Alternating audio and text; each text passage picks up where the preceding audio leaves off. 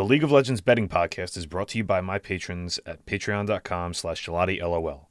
There you can find bonus content like in-depth articles on macro trend analysis and league previews, as well as thoughts on breaking news and the podcast picks before the show is released to platforms. You also get to support your creators more directly.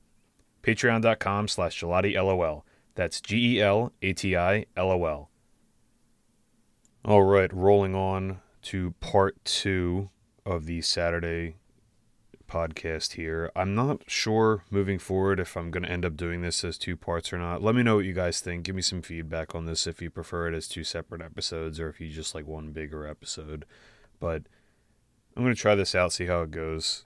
Uh, if we need to change formatting, we can. Anyway, uh, we have two weeks in the books in LEC. We are heading into the last week of the regular season because, uh, as we with this new format, they do a three week single round robin regular season and then it moves into playoffs and they have the three splits thing going on. So, those of you on the Patreon, uh, I released the power ratings, uh, model power ratings for both correlated model and the original model uh, on after week two. Again, six games, slight grain of salt, but that's sort of where you start to see things kind of uh, calcify into where these teams really are. Couple surprises on there. Not going to go into it here, but that is uh, for the patrons. And if you're not a patron, I encourage you to check that out. Um, I also mentioned a couple betting trends. Uh, underdogs not performing well outright, performing outstandingly against kill spread. Generally, Europe has been longer, lower scoring games. Underdogs are covering kill spreads. Underdogs are very slightly outperforming implied moneyline price uh, overall. So yeah, interesting. If you want to see the actual numbers for that, check it out on the Patreon post for today. All right, moving on to the Saturday morning LEC slate, or afternoon, I guess, really. Uh, afternoon Eastern time, anyway. Uh, first matchup we have is Team Vitality plus 119 on the money line against SK Gaming minus 144. Uh, I did a more longer form, specific, more detailed uh, reasoning for this, but I'm blanket playing kill total unders in the LEC tomorrow. Uh, the reason for that is that I just think the totals are like the market adjusted down after week one appropriately. I just I went back and looked at it again this week, and I don't think that the market adjusted down enough. Like it should probably be most of these should be aligned at 24 and a half or 23 and a half and most of them are still at 25 and a half close to even money. So I just blanket played kill total unders. I think there's a chance this doesn't go well because it's the final week and teams are playing for a chance to get into knockouts, but I'll take my chances against it. I think these totals are like two kills too high in a lot of cases, or I'll say a kill and a half too high because they should be priced like 24 and a half juiced under, and they're not. So um, I played, you'll notice I played a lot of these for a one and a half X stake, but um, Vitality SK Gaming I think of those unders I just mentioned, I think this is probably the one that's most likely to, or the one I feel least confident about because Vitality have been kind of just like the complete shit show circus game where they're averaging like, you know, thir- like they have. I'm just going to read off their kill splits for the games this year. They had three games that were 17, 16, and 18, and three games that were 42, 35, and 38. If I could play like an option straddle for anybody that does any kind of trading, this would be like a straddle candidate. Um, if you have a book that has good alt totals and good liquidity on those totals, I would maybe consider playing something like that, like alt overs and alt unders only. Don't play the median. Um, that's an interesting thought. Anyway, uh, getting back to this actual matchup, uh, my models made this dead on the number. I don't start, I don't use the model data as gospel on six games, but it's where it starts to calcify, like I mentioned before, and you can kind of start getting a pretty good idea. Still need some more context to it with only six games, but just worth mentioning. Uh, models prices dead on the number. I think Vitality actually have really, really good economy numbers despite their record. I think a lot of that is probably because they went 3 0 this week. But what's interesting about them is that they haven't had a significant, a statistically significant gold lead yet this season, but their closest was in their most recent match against G2. Now, if I had any faith at all in Vitality to blow open a big lead against SK Gaming, I would actually consider playing them here. But SK Gaming are strong where Vitality have been kind of suspect to me, which is in mid and late game decision making and objective setups, where SK have been just masterful. And honestly, that's a big part of why they're here. I think, you know, not to gush about Nisqy more, but like in game leadership and good decision making in those later parts of the game matters a lot. And that's not something Vitality have done well with. Vitality have kind of like they're doing some things well, some things consistently, but a lot of it's been like opponent error, like unforced errors. They're not it's not entirely fraudulent or anything like that, but like they're not engineering massive advantages by themselves. And I think in order for them to get past SK in the mid and late game, if they're going to play a slow, steady game like that, they're going to need SK to make mistakes. And I just don't think SK is going to make a lot of mistakes. So um, they're going to need a big lead to get home on this, or it's not going to happen. So I would lean SK Gaming. I didn't actually play anything besides the uh, the under 25 and a half kills at plus 104 for 1.5 units, though. Next up, we have Team Heretics plus 118 against Team BDS minus 143. Um, BDS still fraudulent. I talked a lot about this last week, but the fact of the matter is, like, as much as I want to fade this team, it's still the regular season. It's still best of one. I guarantee you, teams are not spending prep time preparing for this team the way they should be doing, and not the way they. Sh- I shouldn't say the way they should be doing. I don't blame them for not spending time to prep that way. I used I used the comparison of like the academies, the the uh, military academy teams in college football where nobody just like nobody is prepping for the triple option offense. Like nobody's going to waste nobody's going to waste like weeks and weeks of practice reps on that. They might spend a little bit of it, but like it's it's like quite literally not worth your time a lot of time if you can just out quality them. The problem is BDS are like they're good enough that like they're going to beat you if you don't prep for it, but I don't think we're really going to see any prep for them until playoffs. So until that time, like unfortunately just just ride BDS until best of series, and then the best of series when teams have time to prep for them. I think they're gonna they're gonna show their true colors here. Just again, one more note on that: like BDS really only have one quality win, even though they're five and one. They don't have a single game with a significant gold lead at twenty, a statistically significant gold lead. Um, uh, they're they're they're definitely fraudulent. They're not as good as their record, but they're a very unique, weird team that you have to use a bit of a qualitative handicap on until we get to best of series, where I think they're going to get theirs.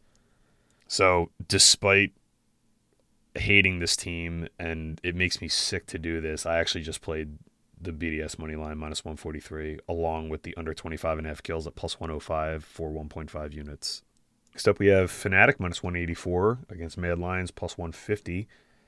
Um, and again, another under, under 25 and a half kills at minus 115 for 1.5 units. Fnatic have been a little bit of a weird team to pin down. Uh, they, they've looked really, really good in most of their games, but they lost to BDS and SK, which at the time felt a little weird. But looking back on it now, with how well those two teams have showed, is maybe not that much of, you know, a downgrade or an, an indictment, I guess. Um, Mad have really, really impressed me as well, but they're still kind of a little green, a little raw, you know, like they still make some silly decisions and weird. They're a little like hesitant sometimes in like like more later game scenarios, but early on they're extremely confident and their opening sequences have been excellent. So I think Mad are good.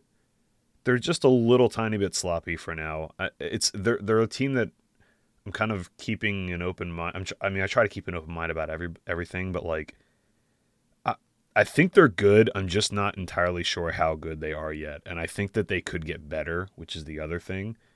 So I'm kind of just like in a holding pattern with them, waiting to see if I if they're gonna keep improving and fix some of these things, or if they're just this is what they are. Um, I didn't play anything on the side in this one. I, I leaned Fnatic just based off of you know, experience roster continuity, and I think they're kind of like getting their feet under them and looking good after a weird first, you know, like week and a half or so. Passing on the side, just sticking with the total, played under 25 and a half kills at minus 115 for 1.5 units. Next up, we have G2.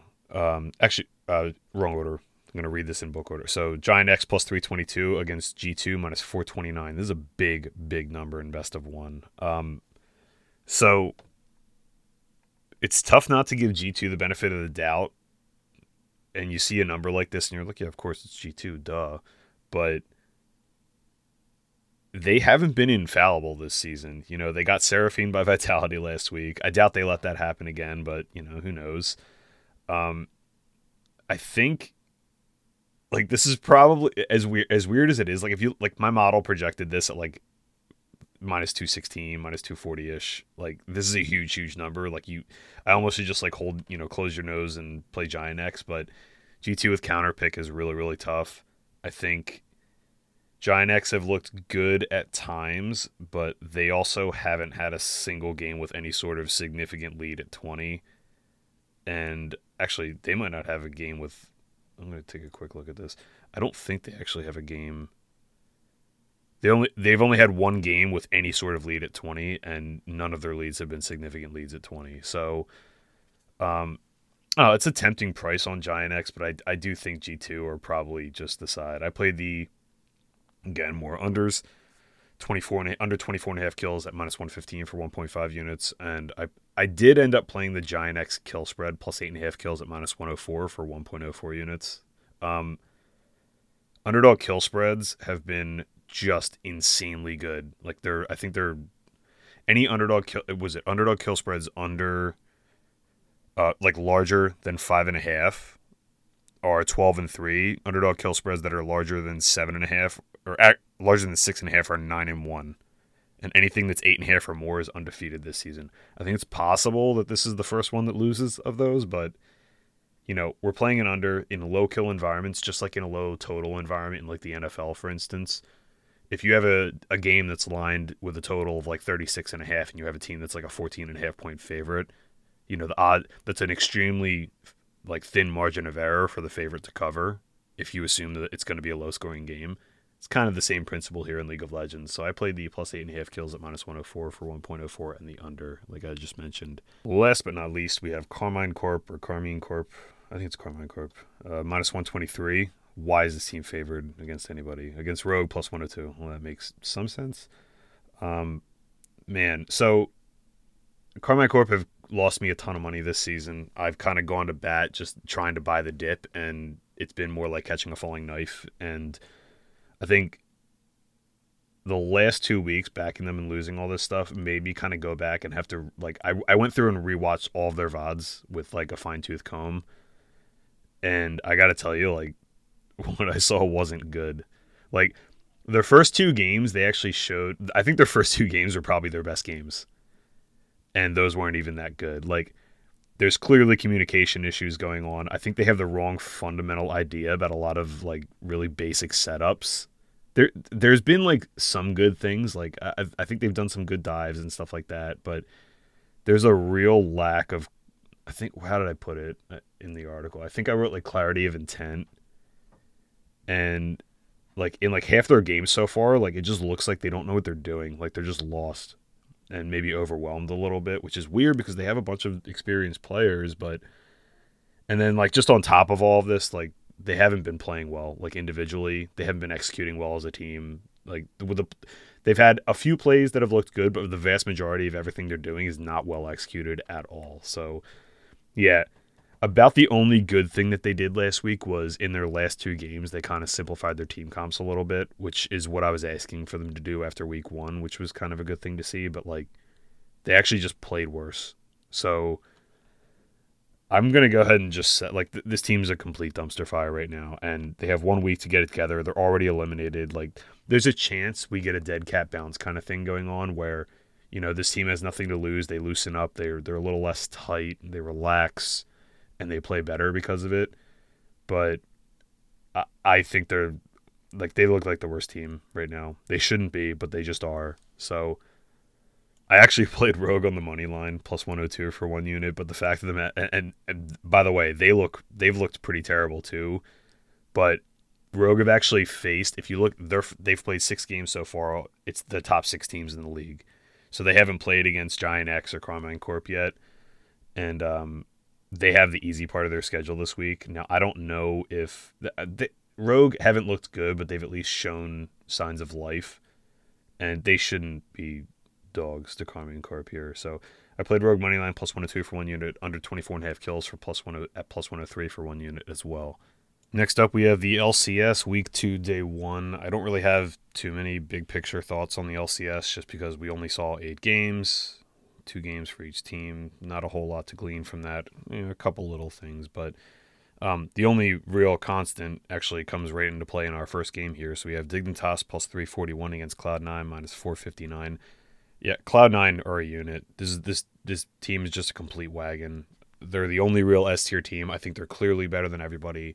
I mentioned last week, like source relatively close to the situation, um, says that they're just like completely shit stomping everybody in scrims too. Like there's a chance this team just gets bored and starts, you know, fiddle fucking around and doing some goofy shit and, you know, limit testing a little bit. But until like until they start doing that, I'm just gonna be laying Cloud Nine kill spreads until the cows come home. So I played Cloud Nine minus nine and a half kills at minus one twenty three for one point two three units.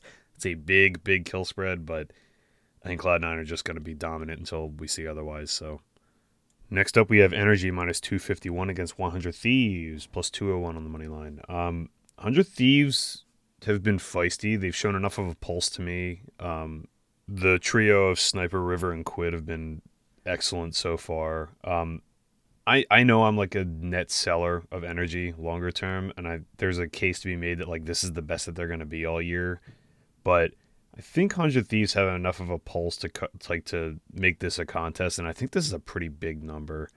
So I'm gonna go with Hundred Thieves. I'm playing this half staked and split staked, so it's like two quarter stakes almost. So we're playing. I'm gonna play Hundred Thieves plus six and a half kills at minus one hundred oh nine, uh, for to win a half unit. So that's gonna be zero point five four five units. And I'm gonna play Hundred Thieves money line plus two hundred oh one for 0.2 units. So yeah, I, I just think this is a pretty big number, and I think Hundred Thieves are in good enough form to make this a contest. But you know, maybe this will look stupid.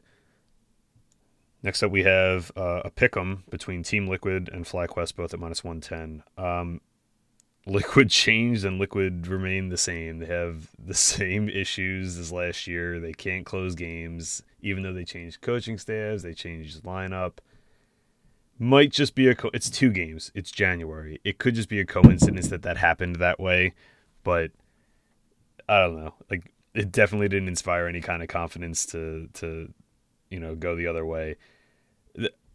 I would actually lean liquid i don't know. Like i would back liquid here as a buy low off of something like that but like there's just questions with the other team too and the other team here is flyquest and they showed good late like game decision making in the two games that they they played, but they could have lost both of those games, especially the Shopify game. And I don't know, I I would lean good late game decision making better than bad late game decision making, but I don't exactly know if Liquid's got bad late game decision making or if FlyQuest has good late game decision making yet. They could have just both been mirages.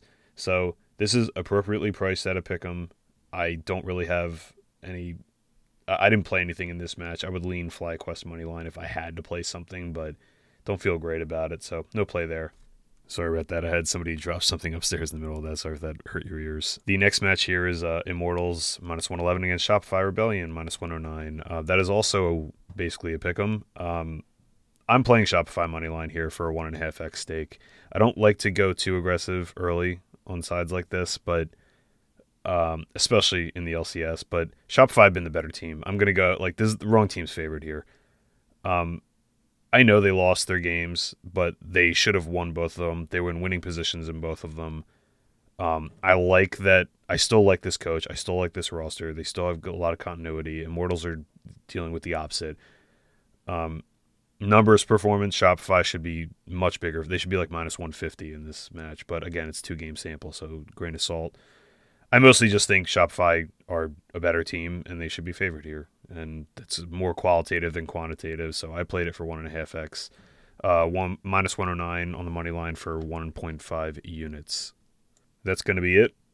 I will see you all for Sunday slate. I will have probably again a two podcast format for tomorrow, but they will be out sun, uh, Saturday evening. Uh, best of luck tomorrow.